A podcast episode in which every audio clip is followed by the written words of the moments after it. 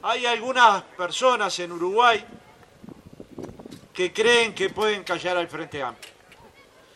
Hay fiscales en el Uruguay que se creen muy importantes y que creen que pueden callar al presidente del Frente Amplio. Por momentos, el herrerismo cree que puede callar al Frente Amplio y al Frente Amplio no lo calla nadie.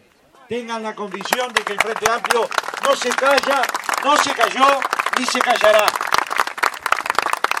Eso no significa no respetar a la Fiscalía. He visto más de una vez las declaraciones que hice sobre la fiscal y no encuentro, ni encuentra mi abogado, mi querido compañero que fue secretario de la presidencia de nuestro querido presidente Tabaré Vázquez, Gonzalo Fernández, ninguna causa de difamación a alguien o injuria ni a ella ni a nadie. Pero resulta que están investigando al gobierno por, como dijo Mario, el caso Atesiano, que es mucho más que el caso Atesiano. Es la cúpula policial. Era un escribano que estaba vinculado a Atesiano. Era un conjunto de cónsules.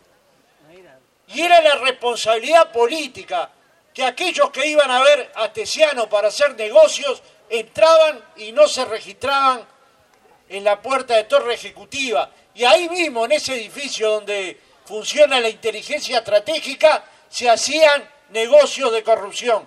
Y ahora ya no es una presunción del Frente Amplio. Cuatro delitos de corrupción tiene Atesiano en un acuerdo abreviado. Que no comprendemos cuál era el apuro y seguimos sin comprenderlo.